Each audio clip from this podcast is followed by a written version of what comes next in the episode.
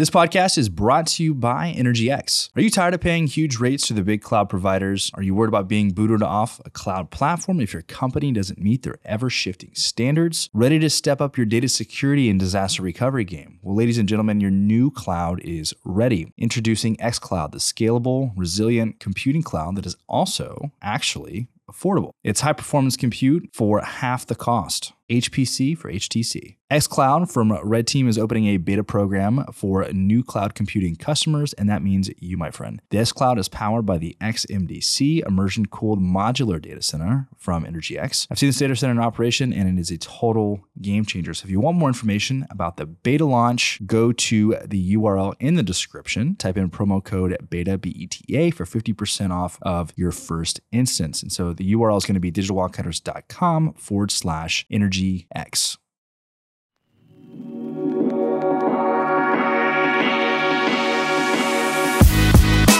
This is the Oil and Gas Startups Podcast, where we showcase emerging technology and the stories of industry founders, investors, and leaders with your hosts, Jake Corley and Colin McClelland.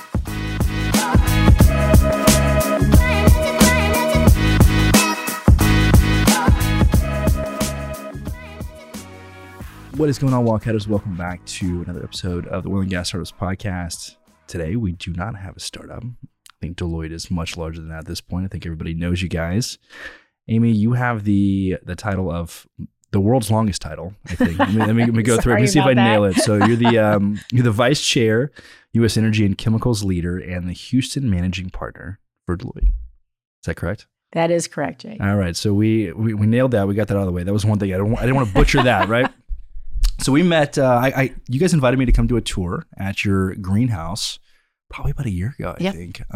What a cool facility. It's my understanding that that's what you use for clients or maybe even potential new clients to kind of walk them through. It's a very just cool, immersive experience. What was the genesis of that? Sure. Well, so that this new generation greenhouse power, we could call it powered by energy and industrial. So it has a real industry bent to it, if you will. But it's available for all companies and industries, and we do use that. We have over 40 greenhouses around the world. Wow. 14 in the U.S. And it's all based on the psychology of learning. And that when you take humans out of their normal element, especially now away from Zoom and Teams virtual work and thinking, when you put them together to solve a common problem and give them an interactive type experience, when you bring in all your senses, and we have, as you know, when you went through the tour, there's this manifesto breakthrough in terms of what does it take to help human beings change to coalesce around, whatever their new objective or problem they're trying to solve is. And, it may sound far-fetched, but what I've witnessed happening in those experiences is very rewarding for us to help people solve problems, to move to the next chapter. And as you and I are talking about today, lots of new chapters unfolding around the world, and human beings need those opportunities to come together to experience the art of the possible. And as you saw, we have different learning spaces, if you will, there where you can actually, our immersive dome, where you can actually experience, new cases, new opportunities, demonstration spaces where you can, check out demos, like as you saw, our films around drone, capabilities, virtual VR, decarbonization tools, cybersecurity tools. So all things to help our clients think around possible solutions and alternatives they might not have thought about. I love it. So I definitely want to dive into your backstory. We were just talking about how you're from Columbus. I was just there earlier this week. Before we do that, what is where do you spend your time? Obviously, you've got a lot of responsibilities. You've got the entire Houston office. You've got this whole energy division. What do you spend your time on? Sure. Well, the industry role is for the U.S. So obviously, it's not a global role, but nonetheless, I do travel quite a bit. And what's exciting to me, especially since there's just even during the pandemic, there was a real desire by senior executives to meet in person, to talk about the problems that challenge us. And as you know, the evolution of the industry, is underway. We power the world. And so there could not be a more critical time for us to be discussing what are the obstacles, what are the roadblocks that need to happen for the industry to help the world progress. So I love meeting with clients. I love, having to, getting to help facilitate experiences in their innovation center. And that's my favorite, building our teams. I spent a lot of time working on our internal team development, and, we're growing quite a bit. And it's not just, energy and chemicals is a very broad topic, as you can imagine. Mm-hmm. But like, for instance, it's not chemicals anymore. It's chemicals and advanced materials. It's not just energy. It's oil, gas, mining, packaging, metals, all huge segments with huge opportunities and challenges. So my being able to bring the best of Deloitte from all the, different expertise, different service lines. For those of your viewers who don't know I heard it's called Deloitte the other day. So what we do is, people don't realize we're an over $60 billion global organization. And with, four key businesses in the United States, audit and assurance, tax, consulting, and financial and risk advisory. And under all those things is this underlying theme of helping companies. Now, and, you mentioned at the beginning that this wasn't a startup, but what we love is that really we start up a lot of different services. Mm-hmm. To help companies. So we're very reactive to whatever might be going on. Like, for instance, the Inflation Reduction Act, right? Very quickly we worked to figure out what that meant and what opportunities it presented for our clients, helping them re-look at their models, that things that weren't, cost beneficial or even feasible just a few years ago. Now they're taking second and third looks. So to me, that's exciting, helping bring progress. I'm so excited to dive into just all the things that you're seeing. I mean, I think you, especially meeting with clients, and you're constantly on the road, you're talking to a lot of people. So I'm excited to dive into the challenges that your clients have and what you're seeing in the space and what people are optimistic about. First, let's dive into, how do we get here? Like, what's your backstory? Sure. Well, I'm one of those Texans who got here as soon as I could. I'm from a large family of 8 children. I'm number 7. I get asked that a lot. Not sure what that means, but but I'm very blessed that I was born on a farm just north of Columbus, Ohio, and had a great upbringing in terms of faith, family, friends, and an incredible work ethic that we all had to work. And I developed very early on a bookworm mentality, because I we all had chores, all had things we need to do. But I decided really early on that I was not a fan of manual labor, I should say, sorry. And I wanted to get the best education I could get. And my parents enabled that. And we really, had a love of reading and love of education and being the best. No matter what you're going to do in life, doing your best every day was just a constant. And so I grew up wanting to travel the world. And I went to Ohio State. I mentioned that I've been a runner since a young age, running on the Ohio Track Club, and then through high school and college, and had the pleasure of getting to run cross country and track at Ohio State. And all those experiences made me tougher, made me ready to get out in the world. And at the moment I was graduating, at that moment in the early 80s, it was booming in Texas and busting, if you will, or, and not a great economy in the Midwest. And so there was a real drive to bring CPA-eligible candidates to Texas. And I thought, sure, I'll try it. I thought I would, be going to Chicago, the next largest city, but ended up in Texas and fell in love, and, it was very interesting, Jake, that I interned in a boom, right? And it was go, go, go. And I just was enthralled with, at that moment, I was working with a lot of, smaller companies, founder run, wildcatters. I mean, in a lot of attendant service, or like oil field service, barge operators, consumer retail. I was really blessed. I got to experience a lot of things, mostly on the smaller side. And I learned so much from that. And that mentality of, survival, because then when I returned after I graduated full time, it busted, huge bust. Yep. And seeing so many of those, you know, those amazing people struggle and survive was, again, huge learning opportunity for me. And so I think I've been through, I think maybe 5 or 6 cycles now since then. And I remain excited by this frontier. This industry, you know, that frontier mentality for, you know, and as you know, Houston is one of the most diverse cities. It is the most diverse city in the U.S.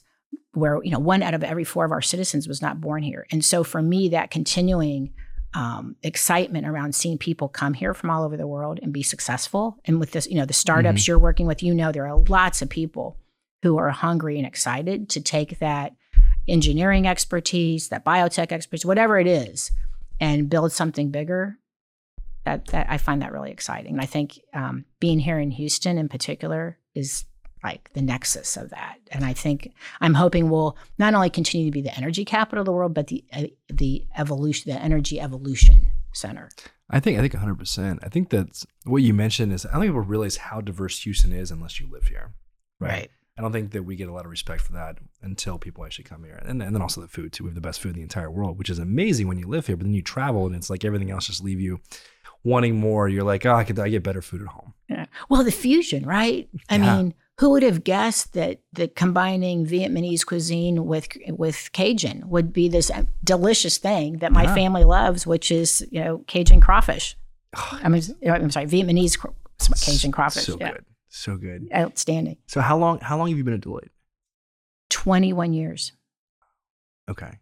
So you didn't start your career at Deloitte. Where were you at before that? So I started as an auditor at Arthur Andersen. Okay. I became a partner and had the opportunity to go to Austin in the height of the dot-com era. Okay. And to reopen the office there, became the managing partner there. And in that moment, got to work with lots of startups.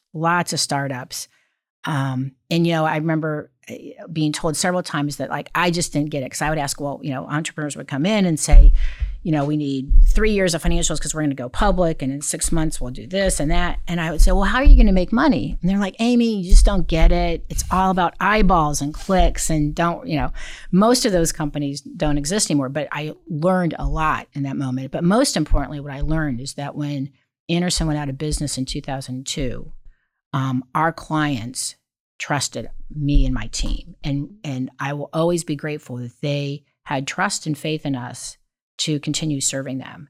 And in that moment, I was able to take our entire practice over to Deloitte and have been thrilled to be here ever since. So did you start off on like the financial side of Deloitte or did you go straight into consulting? No, I started off on the financial side, but it quickly became apparent that I'd been working with a lot of large companies, and that's what I love to do in terms of helping companies grow, and you know, as they get more sophisticated, helping them with really sophisticated transformation journeys, and so you might say, well, how did you end up as an energy and chemical industry leader? I think that time that I spent in quote unquote high tech industry actually was really great for me in terms of seeing how really technology permeates everything. And honestly, most technology companies, they're manufacturers and marketers, right? I mean, the semiconductor companies are manufacturers. And so that common if you cut through, refiners are manufacturers. There's a lot of commonality. And do you need deep expertise? Absolutely. And frankly, I'm so blessed that we have so many amazing specialists and very deep pockets of expertise at Deloitte that I get to bring those to the table while kind of bringing this kind of oversight. I like to think I bring a macro oversight to our clients by being able to bring the very best from around the world. And I love that too, that this career has enabled me to travel and experience lots of different environments and backgrounds. And I think that helps me bring more rich examples to our clients. So on the consulting side, for those who don't understand, go back to your comment of a Deloitte or whatever they called it. What are the things that the companies come to you guys for? What are you guys known for? Oh my! It depends what your needs are, right? If you're, as I mentioned earlier, if you're looking at thinking about a transaction or investment, you might come to us to do important due diligence work, valuation, tax modeling, you know, technology modeling, all kinds, you know, to see, you know, to help you assess the good, bad, and unknowns of a potential opportunity. You know, if you're a company that's thinking about going public, you might need help to become IPO ready, right? Which are in our audit insurance world, we help do that. If you're if you're talking about a company-wide transformation, you want someone who can bring all the aspects that you need to think about to that. So, for instance, you need to think about controls and risks and cyber considerations. You need to talk about the interaction, the interface. You think about your supply chain, your platforms. How, you know, there's so many things, Jake, that come in that need to come into play mm-hmm. to make an overall project successful. So, what are you seeing today? Like, what are the trends? Let's talk about the challenges. Sure. What are the challenges that you're seeing with most of the clients that you're working with? Oh, wow. So what's top of mind? Yeah. Well, you know, obviously it changes depending on the organization, but I can't remember a conversation in the last month in the boardroom or with senior clients that didn't include AI. Okay. People are talking about AI. People are talking about geopolitics and the impact on pricing and supply chain. So we're talking about more about this, the supply chain for GPUs, say like the NVIDIA manufacturers, in order to be able to meet the demand for AI.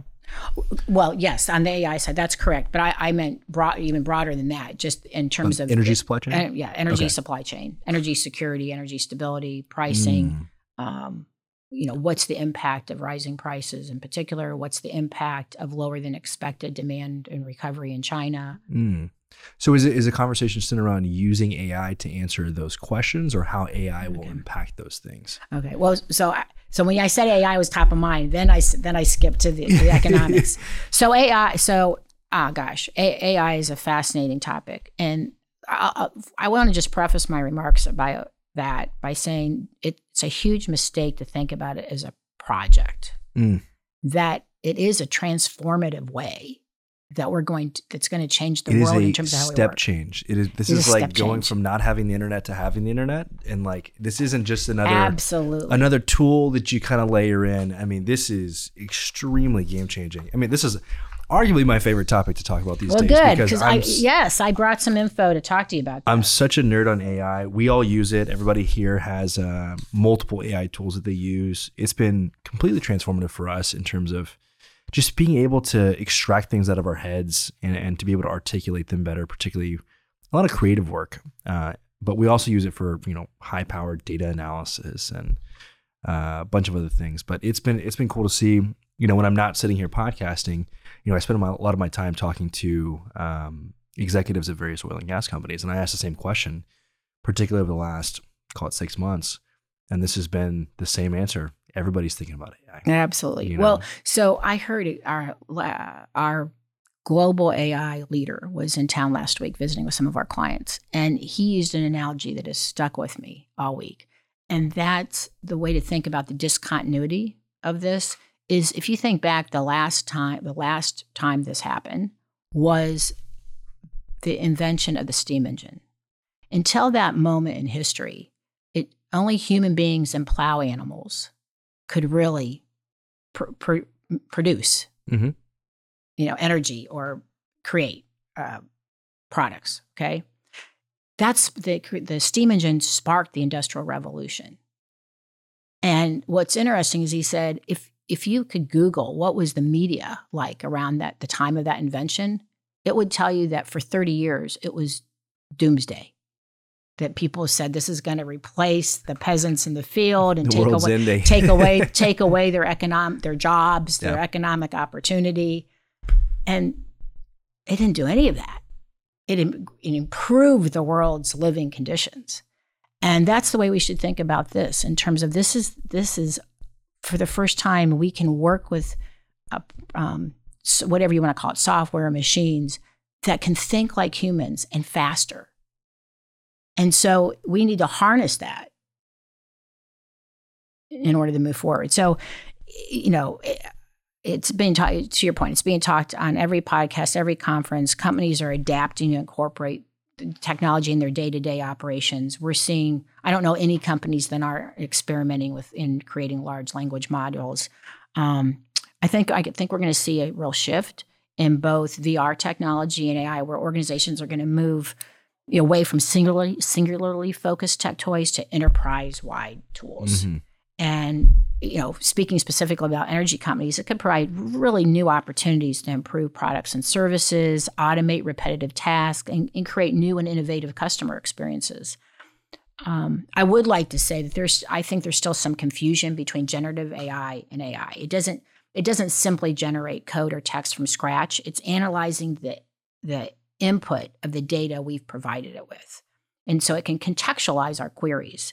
And, Gen AI has been around for a while, but ChatGPT took the world by storm last November. And that's what made the greater public sit up and take notice. Well, it seemed like it was the general consensus of the public is that AI was really kind of like a pipe dream, right? It's something that we've talked about forever. There's been sci-fi films on it for forever.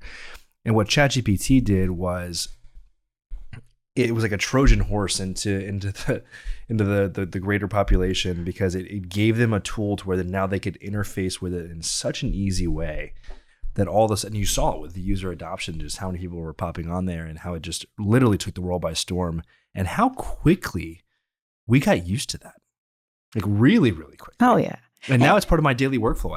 I keep ChatGPT open at all times, plus the other AI tools that I have. And I use it for almost every single task, because I can do it in a fraction of the time. Right. Well, and we forget we've been using AI for a while. I mean, Every time you call for a car service, think about the technology that goes into triangulating all the vehicles nearby and plotting the route, tracking it along the way, letting you pay, letting you give input. All those things we just take for granted now because they've been around for some years. But that was AI.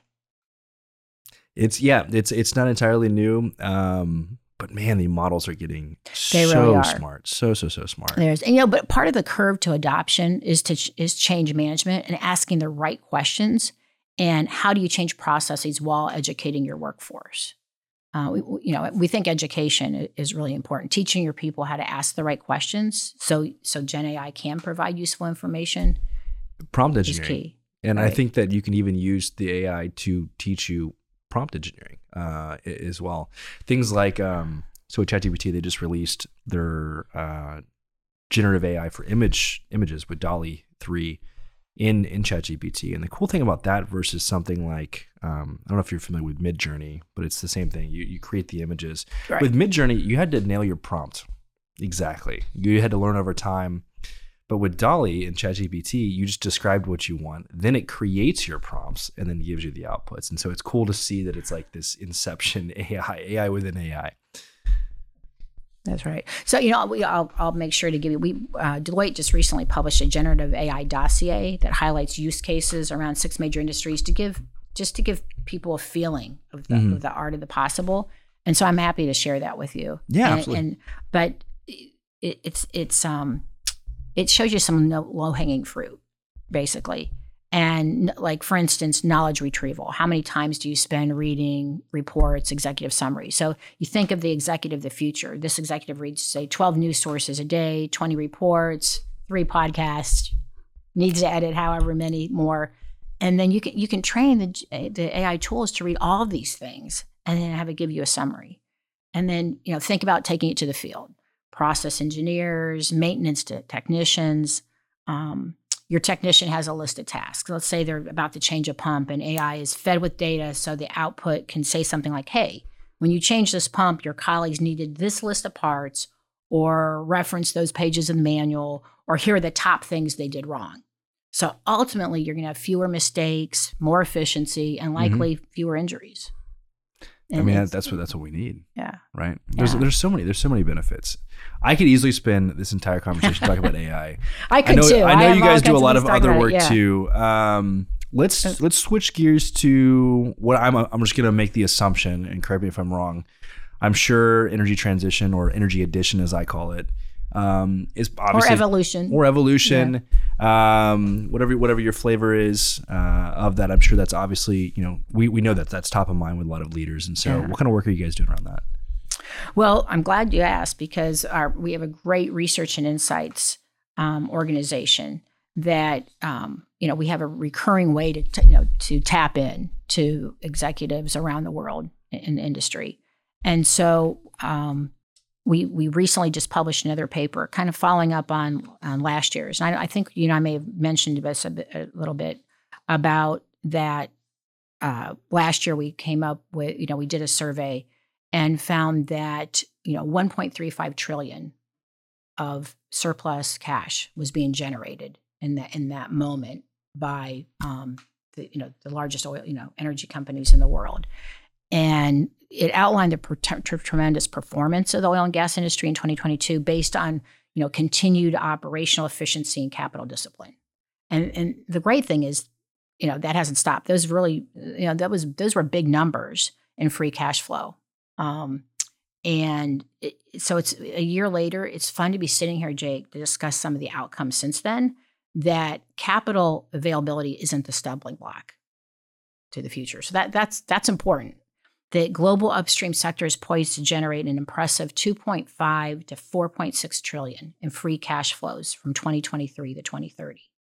And that's without taking into account whatever is about to happen right now as a result of the latest geopolitical changes. So that's a lot that can go towards this evolution. So we updated the survey, and the expectations from the industry showed that the future. I really believe the future of energy holds monumental and diverse expectations from the oil and natural gas industries. And on the flip side of that, you have folks saying negatively, yeah, but that they're still only spending 1.8 per share in global clean energy spending, and that that might be true, but it's growing. But you also have to look at what that money's doing in terms of the big projects, the big things like CCUS and hydrogen hubs. Those couldn't happen without big players. And so that might seem like a small percentage, but it's growing and it's meaningful. And on the other hand, oil and gas players would cite a 28% average reduction in Scope 1 and 2 emissions over the last 3 years, let alone the last 10 years, where the U.S. in particular has made in Europe, made really meaningful reductions. And I think that makes people feel confident about achieving a 50 to 60% reduction in emissions by 2030. So going into this latest study around convergence and divergence, we called it, there are key areas of agreement between oil and gas management and institutional investors. So this latest research was actually interviewing both institutional investors and senior oil and gas execs. And, although we found that their paths, the net zero, might not be completely aligned, there is a shared consensus on the industry's potential to achieve overarching goals. So notably, 75% of the surveyed groups had confidence in the industry's aptitude to harmonize economic and environmental considerations. Other areas of agreement were new and improved financing mechanisms to plug this capital gap. Demand for low energy needs to be increased versus we need robust commercial models to achieve economies of scale. We need to leverage critical mineral and controlling clean supply chains. We haven't talked about that much, that, minerals are an important part of this conversation, and that could offer a unique way to play in the renewable space. And then conductive and well-defined policies, remain a cornerstone for accelerating adoption. The IRA is truly, a positive development. On the other hand, we have not seen the same positive developments in permitting and regulatory. Yeah. And you need that in order to benefit from the IRA. The IRA is unique. We've talked extensively about that on podcasts, on webinars. That was one of the biggest topics because it had just, kind of come out prior to Fuse last year, and so I think we had like 2 or 3 panels that really kind of dove deep into that. We had people from DOE kind of like diving into it, and so I think that as I've spent more time marinating on the last year and really learning more about it, there's a lot of positive implications for hydrogen and for renewables and for CCUS and really a lot of the new energy stuff. There's also a lot of implications for oil and gas companies on the methane emission side, right? To the point to where I did a webinar with Shad Fraser, who leads operations for Endeavor on the Permian. And we dove deep into that. And there's some pending regulations and some technologies around like the LiDAR used to detect the emissions that if the industry doesn't kind of, I don't want to say like fight back, but give them more guidance into, hey, this regulation is not reasonable. What that means is that potentially stripper well operators, which is about 80% of like the operators that we have in this country, will become uneconomical. And it's something that like nobody's talking about. And so it's interesting. So there's like two sides of it. And I think that what they were wanting to accomplish with it was extremely noble. However, I think that there's still some things that kind of have to be hashed out kind of over time. But I mean, these companies are making just massive, massive investments into retrofitting various equipment on well sites to be able to lower the emissions. I mean, that's their product, right? They don't want to release that in the atmosphere anyways, but I think a lot of them don't get as much credit as they deserve for how much effort and capital they've poured into that. Dude, I agree. I agree. And I wish this industry had been doing a better education all along of the facts of what the energy, of what the industry does positively. And it's unfortunate. I was just at the World Petroleum Congress in Calgary 2 weeks ago, and or now called WPC Energy. And it was fascinating how, globally, this industry really does power the world and is part of positive solutions. And yet the, activists and protesters who are there were really misinformed around how vital and the progress that's being made for, just not understanding that 96% of everything manufactured in the United States, 96% of everything, the devices, the clothes, makeup, everything you can think, toys, everything you can, medical devices, everything you can think of has petrochemicals in it. Yeah. So this is going to be a side tangent, but this is something I'm very passionate about. And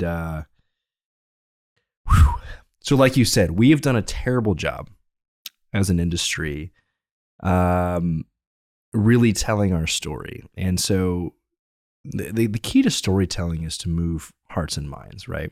And as an industry of extremely technical people, lots of engineers, we like to fight back against activists who are probably uninformed about the facts with scientific facts and figures, right? However, scientific facts and figures, while they are true, don't necessarily move the hearts and minds of the younger generation, right? And so for decades, and for as long as I can remember before I ever came to the industry, we as an industry really didn't do ourselves any favors there. We didn't talk about it. When we did, it was with these scientific facts and figures. And then over time, this movement that began to demonize, particularly the oil and gas industry, continued to grow because they understood the right kinds of tactics and storytelling that was able to mobilize people around like this movement. And you can't necessarily fault them for... I mean, I grew up in College Station. I was surrounded by oil and gas, but I didn't know anything about it until I came into the industry, right? And so once again, the industry hasn't really done a great job of telling its story and all the benefits that we do. These people, I think that they want to believe in something, and that's just unfortunately that the narrative has kind of gotten away from us, and we as an industry just haven't stepped up and really played the same game with social media. Like, okay, let's look at any of the large, it could be super majors, it could be large independents, and let's just go to their social media. Anybody can go to their social media, and if you run the social media, I'd love to talk to you. It's let's talk about Earth Day. Let's talk about the small community impact stuff, but nobody's tackled the big thing of like, why do we exist? And that's led to a divestment of capital into oil and gas. That's led to a talent drain. And not only do we have a hard time attracting people to this industry, we have a hard time retaining people. There was a massive study that just came out that said that like 65% of the people that were surveyed, and like 35,000 people across oil and gas, said that they would leave the industry within 5 years. And that all stems from us not negative talking. Perception. Yeah, negative perception, right? Because we're not talking about especially it. Because to your point, on social media, it's so easy to convince people to be against things, to upset people versus... That's what gets clicks too. Yeah, versus being part of the positive solution. Yeah. And, you know, talking about energy justice and fairness, we don't talk much about the billions of people who still don't have electricity. And going back to WPC conference for a moment, I was honored to lead a panel that was very international of around the future of refining. And it was very geographically representative. We had the head of refiners for Africa. We had the assistant minister of energy from Saudi Arabia. We had Western Europe represented, and we had Eastern Europe represented of refiners. And it was so interesting, the different status of those entities. For instance, the gentleman from Africa said, we represent less than 3%. I think he said 2.8% of the world's emissions. Yet, and we forecast that our energy needs, especially in oil and gas, are going to significantly grow in order for our people for them to have just basic standard of living. And yet, because of the anti-fossil fuel sentiment, especially in Europe, we can't get capital to improve the refineries we have, to make them, to leapfrog ahead to more efficient, lower carbon ways of producing. We can't get the capital to do that because of the antagonism toward funding any sort of anything related to the fossil fuels. Mm-hmm. One of the things, and this goes back to our conversation before we started recording with like Bitcoin mining, is there are groups, one company in particular called Gridless. So out of the billions of people that don't have electricity, almost 90% of them in the world are in Africa, right? And so companies like this are taking their own capital and investing into energy infrastructure in Africa, right? Where a lot of the times this, let's just say it generates, 10 megawatts. Well, they only use 1 megawatt, and 9 megawatts a day is just wasted, right? And so the Bitcoin miners are able to come in and actually buy that from the substation and then provide more prosperity to the local region. It's like extremely game changing, because now you're removing having these people in Europe who don't want to invest. You've got these Bitcoin miners who are able to say, we're coming in and completely changing the landscape for this village, right? There's a cool film that just came out called Stranded that Alana Media via a good friend of ours just produced. And it's really, really moving to see how the innovation is happening there in Africa. That's great to hear. But see, that's a positive story. Such a positive story. So what? Okay, so we talked about... I haven't seen it on Instagram. Not that I'm spending as many hours on social media as others, but... What are you seeing in, we've talked about, energy evolution. We've talked about AI. Outside of that, in terms of because you guys have DOT and you have like this cool greenhouse and I've seen all the technologies and the various partners and stuff that you guys have worked with. What are you seeing in terms of like energy tech trends? I'd say what's exciting is that technology is moving down the cost curve. Yeah. 100%. Supply chain costs have increased significantly. And so, how is that impacting projects being bankable? So technology producers have to up production of electrolyzers and technology of transformation of hydrogen into other molecules. It's a steep challenge, and the cover's not declining yet, but we need to secure supply before we can start collaboration, creating long-term relationships with providers and securing delivery, demand. I mean, I know that's not the technology answer, but fixing the demand question is key. That's true. But back to technology. Technology and providers need to align. We need more demonstration projects. Like the more you can get projects started to deploy technology and then perfect, the hope is that others will follow and the technology will start to become more sustainable, profitable, and obtainable. Talking about technology around these lower carbon, big ideas. We need more collaboration. You need a value chain ecosystem, all of the players, raw material, water management, OEM, end users, transport operators, to get these projects really moving. Yeah, we look at today with shale in particular, right? We've got cheap, we've got abundant energy, we're blowing and going as an industry. But what did it take to get here? We torched essentially $200 billion in capital over 10 years to really get to this point, right? And I call that the cost of innovation, right? There is a cost that comes along with it. And so, yes, there are a ton of these technologies that currently do not make sense and do not make money. But does that mean that we shouldn't invest in them? And we're seeing massive investment come into it. But like you said, it's we're hitting breakthroughs in certain technologies. We just saw a massive breakthrough with Fervo Energy on geothermal just in the last few months. I think it was like 2 months ago. Prove their technology works, which is absolutely game changing for the entire industry. I think we're going to continue to see more massive breakthroughs on the carbon capture side. I think we're seeing on the hydrogen side. I mean, I kind of have this theory. I mean, it's paying attention to what some of the automotive CEOs are saying around how hydrogen hybrids with electric motors, I think, are probably going to be the future of cars rather than just pure play EVs. You know what I mean? But we do need to see significantly more. I think we are. This stat's a little bit old, but I know it was like 2 years ago, less than 1% of venture capital was going into material science. And it's kind of hard to do anything without carbide and cobalt and graphene and like all these things. I mentioned advanced materials before. Yeah. We think that's where chemistry is going. Yeah, yeah. There's going to be a couple probably really big players that are going to grow. I would anticipate are going to grow in that space. So it's something definitely to pay attention to. Yeah. Well, a little bit more about tech trends. I mean, I mentioned the technology difficulties we're seeing with the large, hydrogen and carbon capture projects. But, we're also looking at the landscape of what could disrupt the landscape in the next 18 to 24 months and how ready is the industry to adopt new technology. So, we love data and we make a great effort to provide context around the insights and learning from that data. And I mentioned our research and insights team who come from all disciplines. One thing I think that's really interesting in the industry value chain is immersive virtual experiences. And you saw a little bit of that at our Innovation Center. We really help these immersive technologies can help streamline operations and help teams collaborate and learn.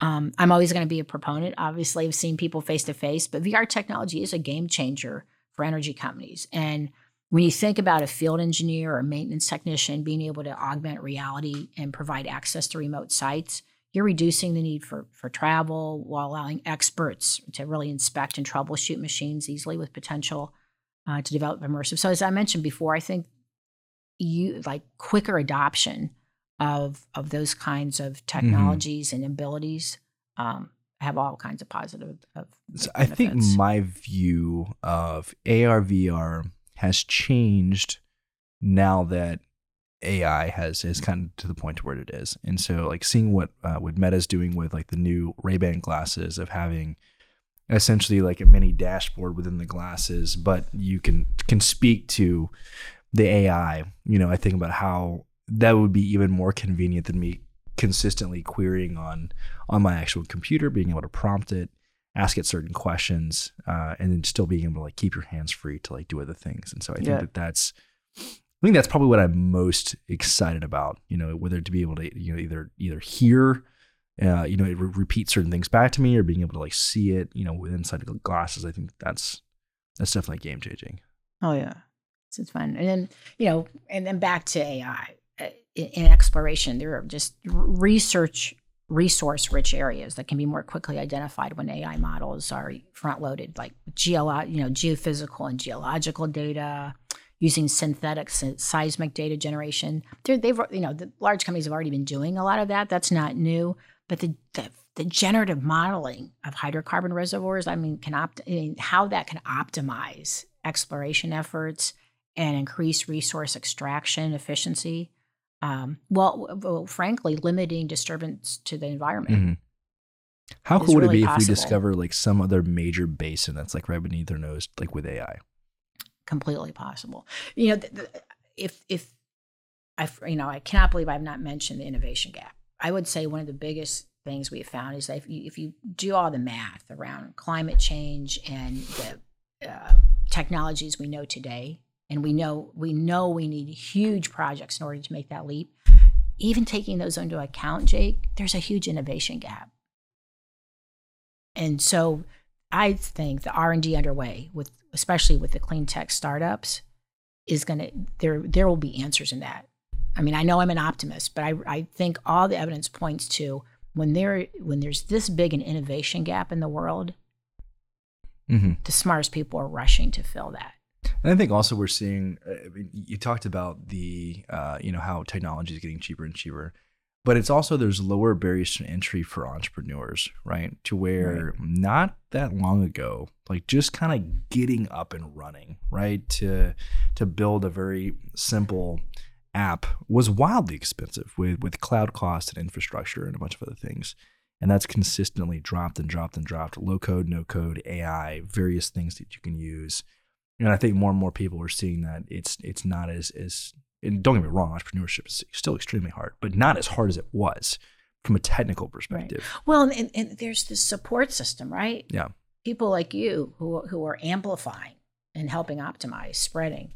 But that didn't exist not that long ago. Yeah, and you were talking about before we started recording, you know, we went from, was it like 20 accelerators and stuff to like over 50 today and growing here in Houston alone. There's never been like just more resources. I will say, just considering, you know, a lot of my days are spent talking to EMPs, on their side, they do feel like they're constantly inundated with like new technologies and stuff. And so we've been kind of throwing around some ideas like how we can help companies kind of like sift through the noise to find the things that are actually going to help move the needle. Well, maybe that's an idea for a startup. A pre-screener of new technologies. Well, I've got something to show you after we get off the mic. Well, Amy, this has been awesome. I could just sit here and just talk about this all day. I know you're busy. And I could too, but as you can tell, I love this topic. I love this frontier. I love that Houston is, I think, on the in the midst of a technological renaissance. It is.